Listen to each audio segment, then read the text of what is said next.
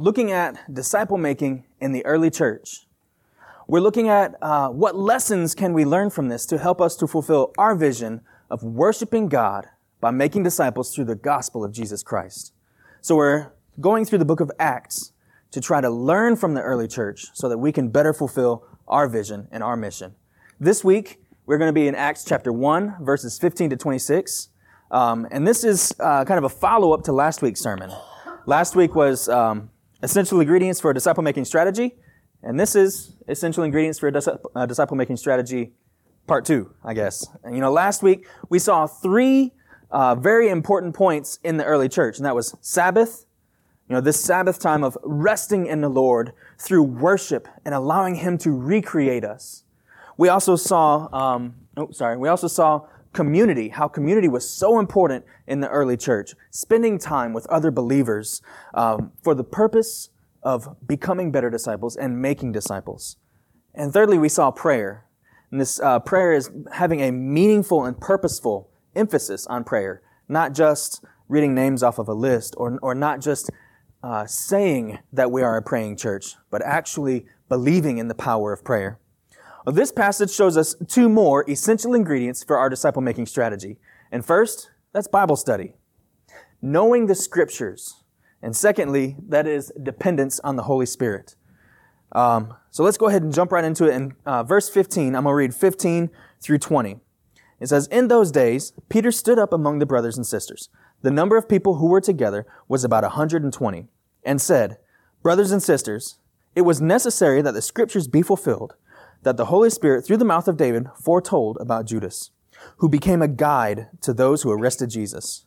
For he was one of our number and shared in this ministry. And then in verse Luke, uh, verse 18, Luke kind of gives us a little bit of a, a graphic side notes.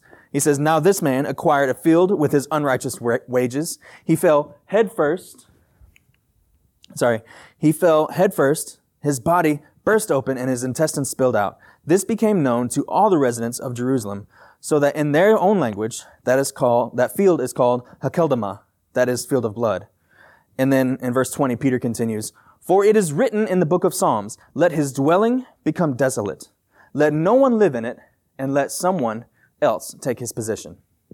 And so here in these first um, few verses, we want to pull out the importance of Bible study. You know, I think God is showing us here that Bible study and knowing His Word is important. So let's get a little bit of context here. We have to go back a little bit farther for the context in this one. Um, remember, in the Bible study methodology that I, I, I talk about and I, I'm trying to model, that context and understanding the context of the passage is extremely important.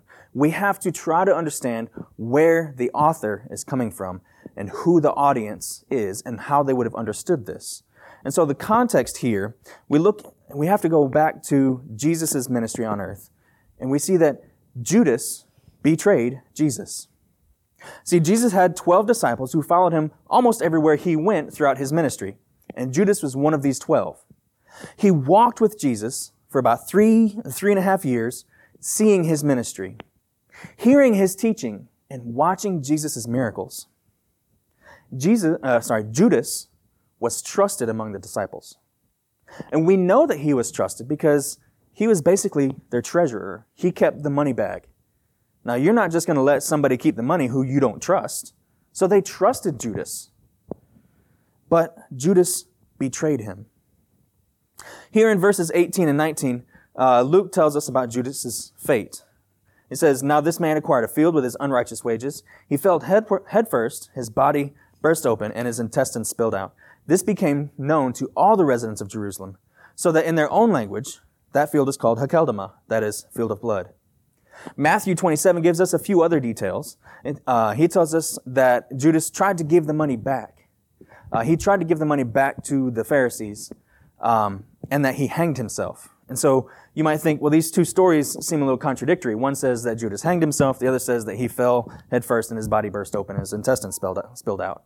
Um, we can take these two and, and put them together to have an understanding that, you know, Judas went and hanged himself and either something went wrong or I don't, I don't know, after the hanging, he had fallen and kind of had this gory picture.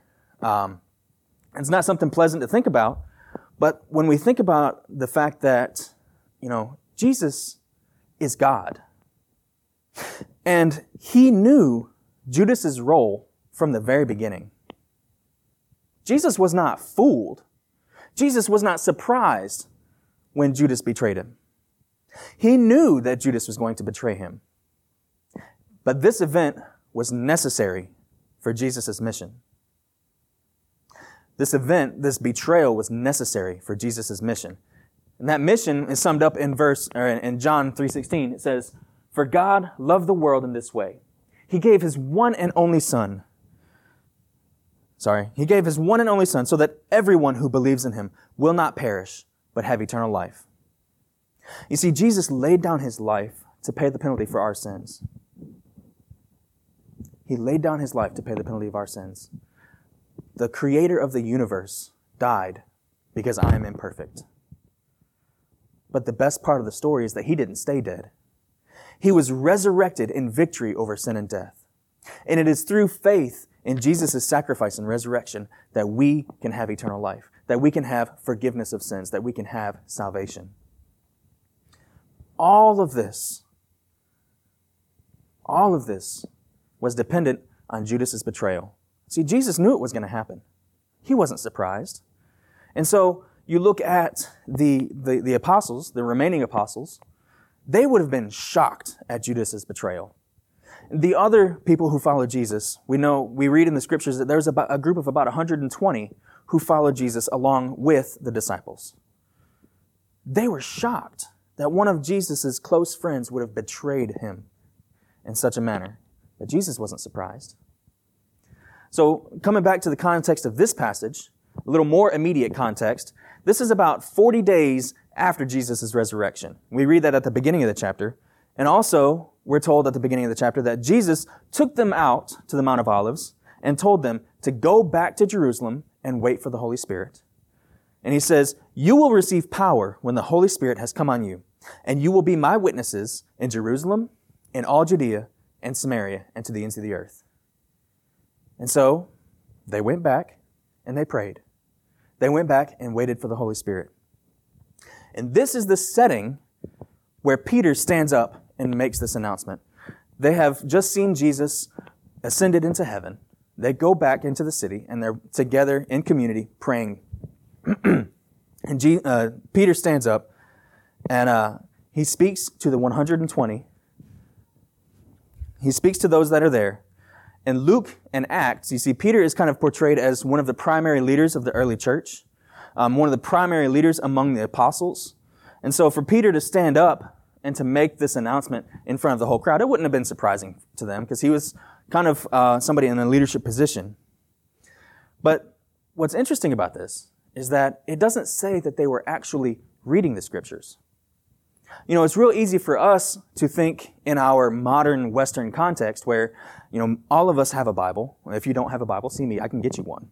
You know, where it's so easy for us to get a Bible. You know, you can go to Dollar Tree and they have copies of the Bible. You know, you can go to uh, a hotel room and there's going to be a Bible in the, in the nightstand. We have Bibles everywhere. You know, I have numerous copies of the Bible on my bookshelf at home. Uh, a lot of times they don't even get open because I do most of my Bible reading on my phone or my computer nowadays.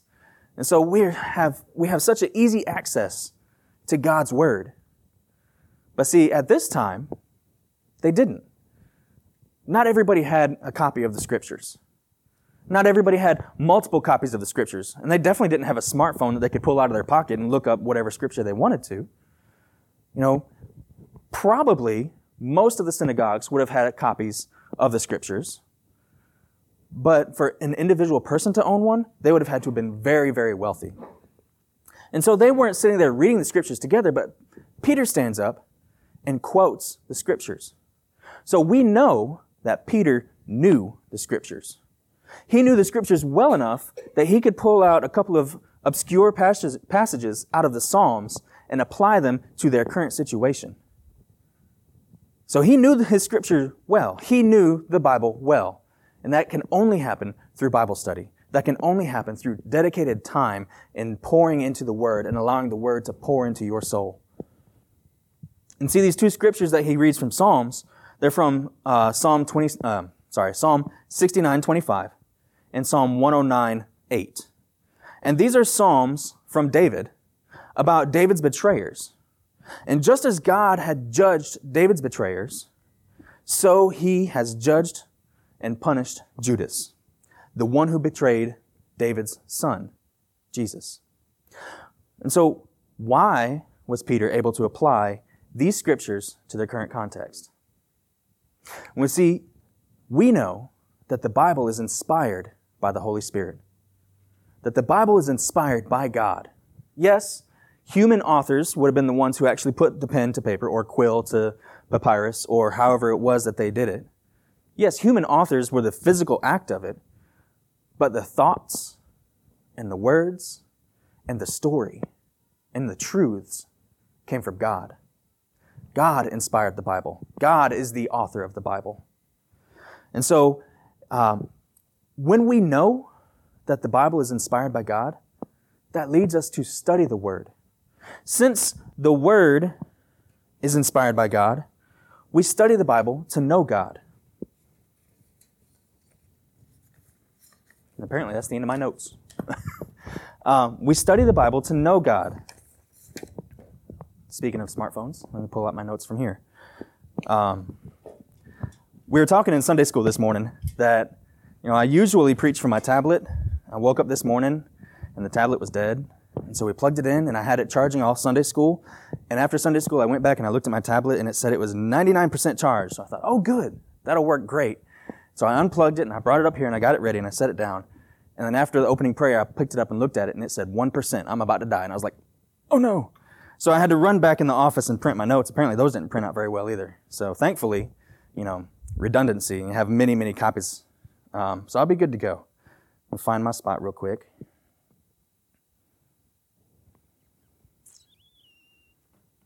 Okay. Um, so if the Bible is inspired by the Word of God, we study the Bible to know God. We study the Bible to know God. See, He revealed Himself through the Bible. It is, uh, sorry, we know the Bible and we know God. The better we know the Bible, the better we know God. If you want to know God better, study your Bible. The better you know God, the better you know His character, and the better you know His expectations, the better we can fulfill His plan for our life. We also, since the Word is inspired by uh, the Holy Spirit, we study the Bible to hear from God.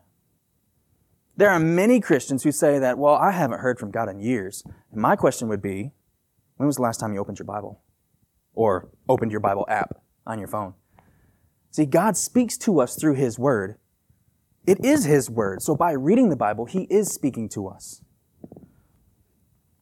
And it is really easy sometimes to read the Bible and kind of say, well, I didn't really get anything out of that.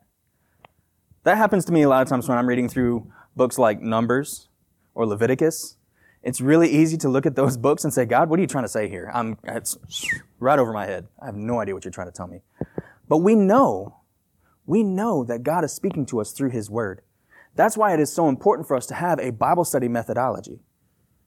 When you can have this structure where you can go to it and say, okay, this, this passage, God, it's kind of, it's not hitting me. So let me study it a little bit. Let me figure out what you're trying to tell me. We study the Bible to get God's perspective. If the Bible is inspired by God, if the Bible is inspired by the Holy Spirit, we study the Bible to get His perspective.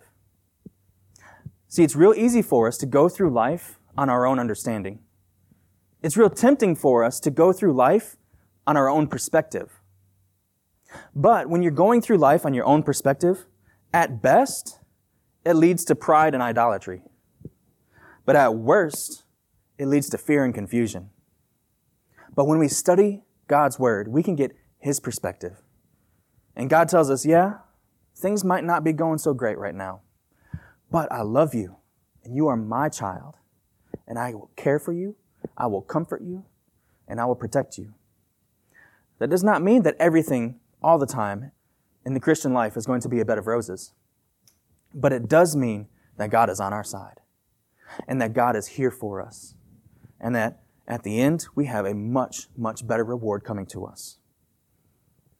Finally, if the Bible is inspired by the Holy Spirit, then we study the Bible for God's wisdom. See, the Bible does not directly address many of our concerns today, but the wisdom gained from studying scriptures can be applied to any situation today. You see, the Bible doesn't talk about Facebook or Instagram or Twitter or Snapchat or any of these other um, social media apps. The Bible doesn't talk about that. But we can take the wisdom gained from studying the Bible and apply it to how we use technology nowadays. The Bible does not talk about online pornography, but the Bible does talk about protecting your heart and guarding your marriage. And that sex is only to be enjoyed in the, in the context of marriage. And so, no, the Bible doesn't talk about online pornography, but we can take the wisdom gained from that knowledge. We can take the wisdom gained from God's Word and apply it to that context. The Bible doesn't talk about our stock market investments. You know, it doesn't talk about, well, you know, I've got all my retirement set up in this stock market investment and oh, the stock market just crashed. What am I supposed to do? The Bible doesn't talk about that. But the Bible does talk about being a good steward of whatever God has given us to be in charge of. We can take the knowledge and the wisdom gained from studying God's Word and apply it to any situation, even though many of our current situation, many of our current contexts are not addressed directly in the Bible. We can still take the knowledge and apply it there. As a church, as Victory Baptist Church, you know, we don't see the words Victory Baptist Church in the Bible. We don't see Hope Mills, North Carolina in the Bible. But what we do see is the book of Acts.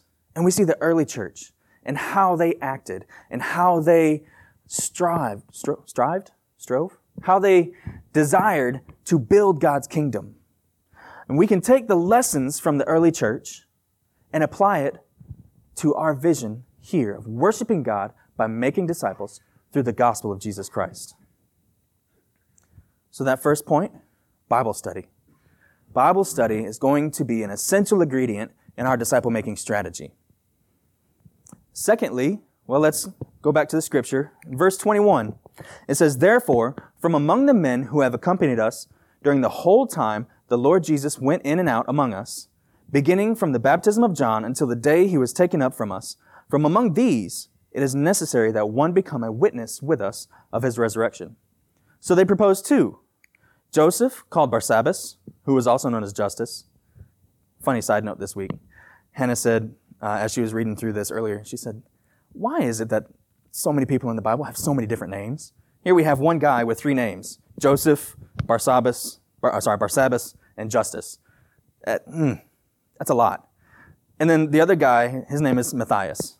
Uh, verse 24, it says, Then they prayed, You, Lord, know everyone's hearts. Show which of these two you have chosen to take the place in this apostolic ministry that Judas left to go where he belongs. Then they cast lots for them, and the lot fell to Matthias, and he was added to the eleven apostles. So, verses 21 to 26, we're talking about dependence on the Holy Spirit. Depending on the Holy Spirit. Now, before we really get into this, I need to have a, a little discussion about something called um, primary doctrine, secondary doctrine, and tertiary doctrine or um, there's another word, uh, non essential. So, primary doctrine, secondary doctrine, and non essential doctrine. Now, the Holy Spirit and His role in our lives, that's a primary doctrine. You know, primary doctrine would be things that you must believe in order to be a Christian. Things like Jesus is the Son of God, and yet Jesus is God, not a God. That's primary doctrine. Another example of primary doctrine is that Jesus' sacrifice is the only salvation from our slavery to sin. Jesus says, I am the way, the truth, and the life. He doesn't say, I am a way or a truth. He says, I am the way. He is the only way to salvation. Jesus says, nobody comes to the Father but through me. He doesn't say, well, I'm one path that you can get to know the Father. He says, no, nobody comes to the Father but through me. And so belief in Jesus and his sacrifice for our salvation, that is primary doctrine. That's essential. these are things that if you don't believe these, then we're going to have to take an honest assessment and probably say, well, you're probably not a Christian. Secondary doctrine would be things that, you know, maybe we disagree on, but I'm still going to say you're a Christian. You know, things like uh, believer's baptism versus infant baptism. You know, as a Southern Baptist Convention, we believe in believer's baptism. As we look through the scriptures, we see that baptism is always performed as somebody as an expression of their faith, not an expression of their parents' faith. So we as the as Southern Baptists, we believe in believer's baptism. Um, another secondary doctrine would be something like female clergy, or how or when does the Holy Spirit manifest itself among believers. These are what are called secondary doctrine.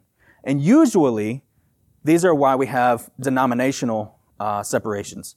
These are why we have Southern Baptist Church and a Church of God or the Catholic Church. These are secondary doctrine.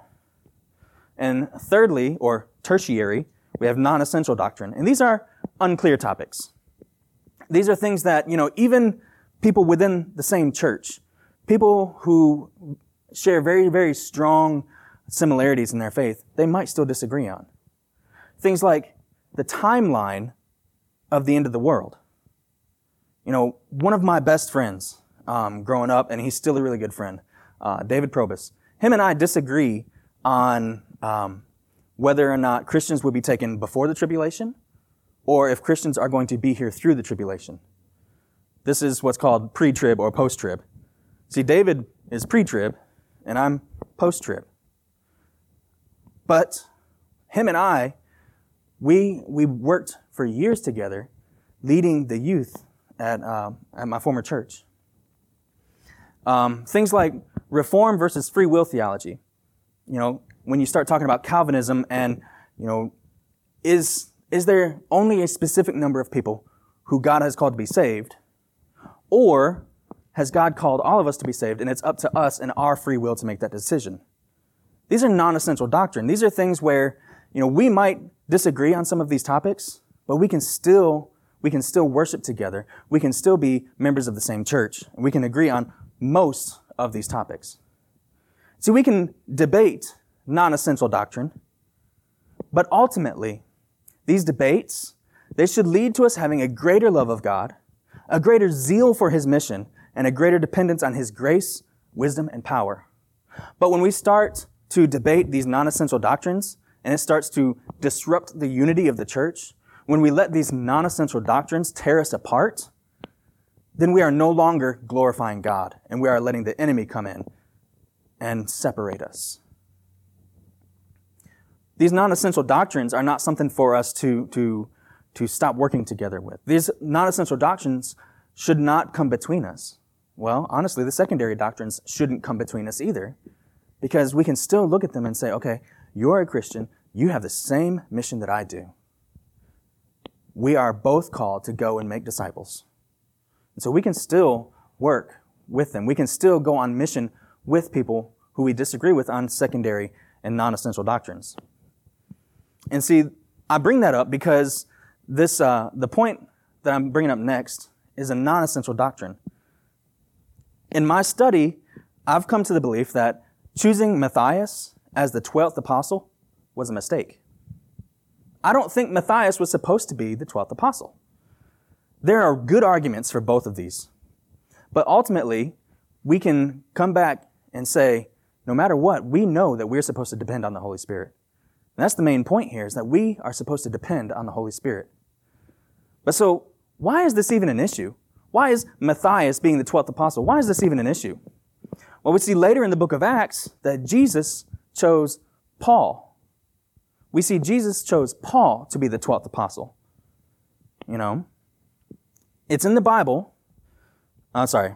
Uh, why is it even an issue that, okay, well, maybe Matthias and Paul are, are apostles, and so we have 13 apostles. In Revelation 21 14, where uh, John is describing the New Jerusalem, he says, The city wall had 12 foundations, and the 12 names of the 12 apostles of the Lamb were on the foundations. In Matthew 19, 28, Jesus says, Truly I say to you, in the renewal of all things, when the Son of Man sits on his glorious throne, you who have followed me will also sit on 12 thrones, judging the 12 tribes of Israel. Sorry, that's right there. Um, so, yes, I think the number 12 is important. It is important that we recognize 12 apostles, not 13. Well, some people would say, well, but it's in the Bible. It can't be a mistake. That, you know, the, the 11 apostles made this decision and it's recorded in the Bible, so it cannot be a mistake. Well, see, sometimes the Bible lists things and actions in there that are more descriptive than prescriptive. See here, Luke is describing what had happened. He's not saying that they were following God's will in doing this. This happens a few other times in the Bible. Um, in the Old Testament, there's a couple of really good examples where King Saul consults a medium to, to try to get Samuel's spirit and to hear from God again. Now, clearly, God has spoken against practicing or, or seeking witchcraft and mediums. And so, even though it's in the Bible that Paul sought out this medium, that's not prescriptive. That's not something that we should do. And that's not something that we should recognize as, yeah, good job, Saul. No. You know, it's in there, it's describing what he had done. Also, you know, we read in the Old Testament where David murdered Uriah because he slept with Bathsheba. That being in the Bible is not a blessing of that action. That being in the Bible is describing that even though David is a broken man, even though David has made such gross mistakes, that he can still be described as a man after God's own heart. And that God has chosen this broken man to be the king over his people. That God has chosen this broken man so that through his lineage, Jesus, or God's son, Jesus, could come.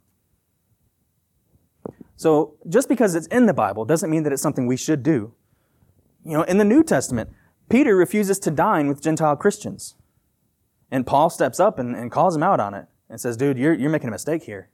So just because it's in the Bible doesn't mean that that's what they were supposed to do. Um, so another question that comes up when we're talking about Matthias being, being chosen as an apostle, you know, well, what about others in the Bible who are described as apostles? In Galatians 1:19, James, the brother of Jesus, is called an apostle, but he's not listed anywhere else in the lists of the apostles. But see, that's where we have to go back and, and really look at the language. In the Greek language, the word for apostle comes from the verb apostello, and you see that here. Um, apostello, that verb means to send off or to send away. So, in a sense, we're all apostles because uh, Jesus has sent us on a mission. But I think we can make a distinction between apostles and the apostles, the apostles of the Lamb, the apostles of Jesus. We can make a distinction between saying that we are all apostles and that the 12 apostles. You see, in the Great Commission, Jesus tells us, Go therefore and make disciples of all nations, baptizing them in the name of the Father and of the Son and of the Holy Spirit, teaching them to observe everything I have commanded you. And remember, I am with you always to the end of the age.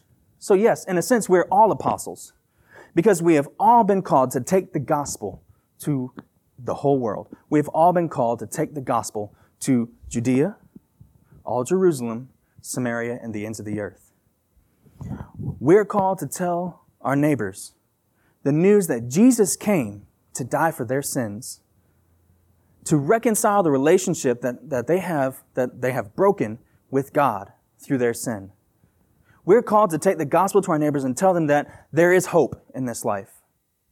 We see brokenness all around us, but there is hope, and that hope is in Jesus, that He has come as our Redeemer to, to buy us out of our slavery to sin. So, referring back to the verses above, um, talking about the 12 apostles' role in Revelation, I think we can make a distinction between uh, general apostles and um, the 12 apostles. And then so other people might come up and say, well, but Paul doesn't meet the requirements listed in verses 21 and 22. Those requirements, um, Peter is saying, therefore, from among the men who have accompanied us during the whole time the Lord Jesus went in and out among us, beginning from the baptism of John until the day he was taken up from us. From among these, it is necessary that one become a witness with us of his resurrection. So Peter is saying that we're going to choose somebody who was with Jesus throughout his whole ministry, who walked physically with Jesus throughout his whole ministry to be, to fill the role that Judas left. You know, that's a pretty good argument. But I think these requirements here are Peter's requirements. for an apostle. I think this list of requirements is Peter's idea of what it takes to be an apostle. And when we look at the other 11 apostles, or even 12 if we count Judas, they were all chosen by Jesus. Not because they were with Jesus his whole ministry, but they were chosen by him. So, in my opinion, that's the requirement to be counted among the 12, is to be chosen by Jesus. Thus, Paul, in my opinion, should be counted as a 12th apostle, not Matthias. So people look at that and they say, well, how could they make such a mistake? That seems like a very important office to be an apostle. That's an important office. And I would agree, that's an important office. Well, how could they make such a gross mistake? Well, that goes back to verse 4 of the same chapter. Jesus told them, uh, while he was with them, he, command, he commanded them not to leave Jerusalem, but to wait for the Father's promise, which he said, You have heard me speak about. For John baptized with water, but you will be baptized with the Holy Spirit in a few days. Jesus told them to go and wait for the Holy Spirit. Go and wait for the Holy Spirit. But they didn't. They didn't wait for the Holy Spirit. They went and they started with action. Now, what's scary about this is that so far I've given us five essential ingredients for our disciple making strategy. That is to honor the Sabbath, to participate in community of believers, prayer, studying the scriptures, and dependence on the Holy Spirit. Now, of those five, this group was doing four of them. This group was doing four of those five. But they did not depend on the Holy Spirit. They did not wait for the Holy Spirit. So they made this mistake. So, we at Victory Baptist Church must depend on the Holy Spirit. We must depend on the Holy Spirit to fulfill our vision of worshiping God by making disciples through the gospel of Jesus Christ. Without depending on the Holy Spirit, we will fail. We won't do it. We won't do it. No matter how good our intentions are, no matter how much we pray or study our Bible, or we're in community with each other, if we're not depending on the Holy Spirit, we're going to fail. We see in chapter 2 that the Holy Spirit was sent to the believers. And see, for us, the Holy Spirit comes as soon as we become a believer. See, I don't have special access to the Holy Spirit. Nobody has special access to the Holy Spirit other than if you are a Christian. If you are a Christian, you have the Holy Spirit.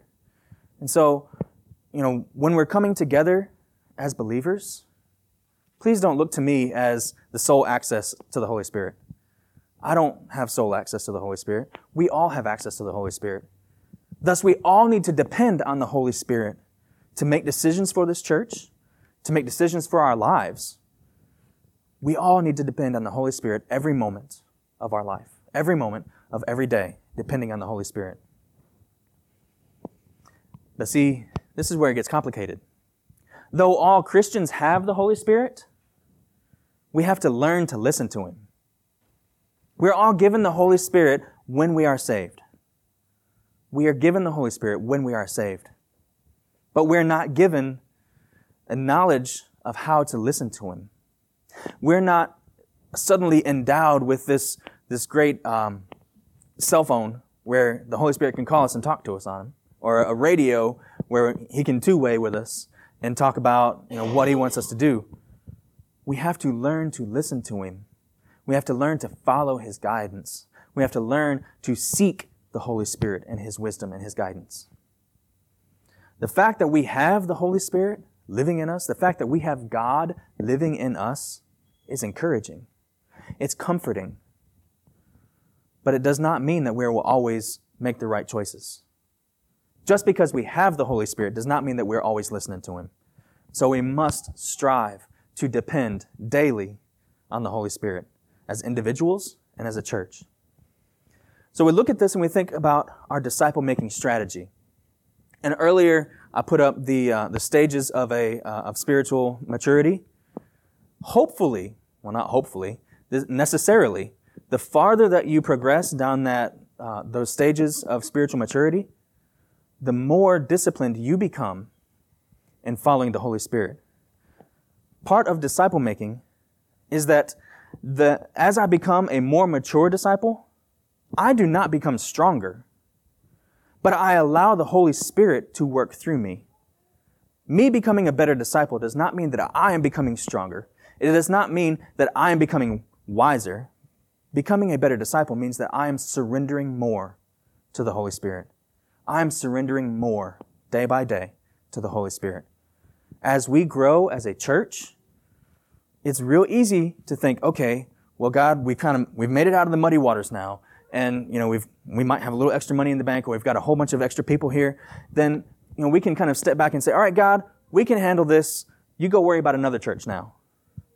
But I will say that we take this time now to learn to depend on the Holy Spirit. And as we grow, we cannot forget it. As we grow, we continue to depend on the Holy Spirit. It is essential for our disciple, disciple making strategy. It is essential for our vision that we depend on the Holy Spirit. So the application, the application for this message, first is to believe in the gospel. The first application here is that if you have not accepted Jesus as your Savior, do so today. He died for our sins. The Lord of creation, the Creator of the universe, came to live on this earth to die for our sins because He loved us. He came because uh, His mission was to glorify God. Our second application point is to study your Bible. Take the time to study your Bible. If you don't yet have a daily Bible reading plan or a, uh, a daily Bible reading habit, go ahead and get into that plan. That is one of the most important things that you can do as a believer is to read your Bible every day. Also, I think it's important for us to be in group Bible study, not just preaching. Preaching is extremely important, but it's also important for us to be in group Bible study, studying the Bible with other believers. And the third uh, application point is to depend on the Holy Spirit. Realize that on our own, we are powerless. On our own, we all make mistakes. But our power to make disciples, to grow closer to God, to help others to grow closer to God, our power to glorify God comes from the Holy Spirit. Let us pray.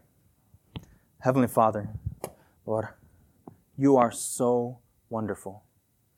You are holy, and you are righteous, you are just. But Lord, you are also loving and you are kind. even though you are holy and just, and we are not, you sent your Son out of love to die for our sins. Lord, you have revealed yourself through your creation. You have revealed yourself through your word, and you have revealed yourself through your spirit. Lord, I pray that each of us, that every one of us, can take the time to study your word, to depend on your Holy Spirit. Lord, I pray that you will help each and every one of us to take this message today and apply it to our lives. In Jesus' name I pray. Amen.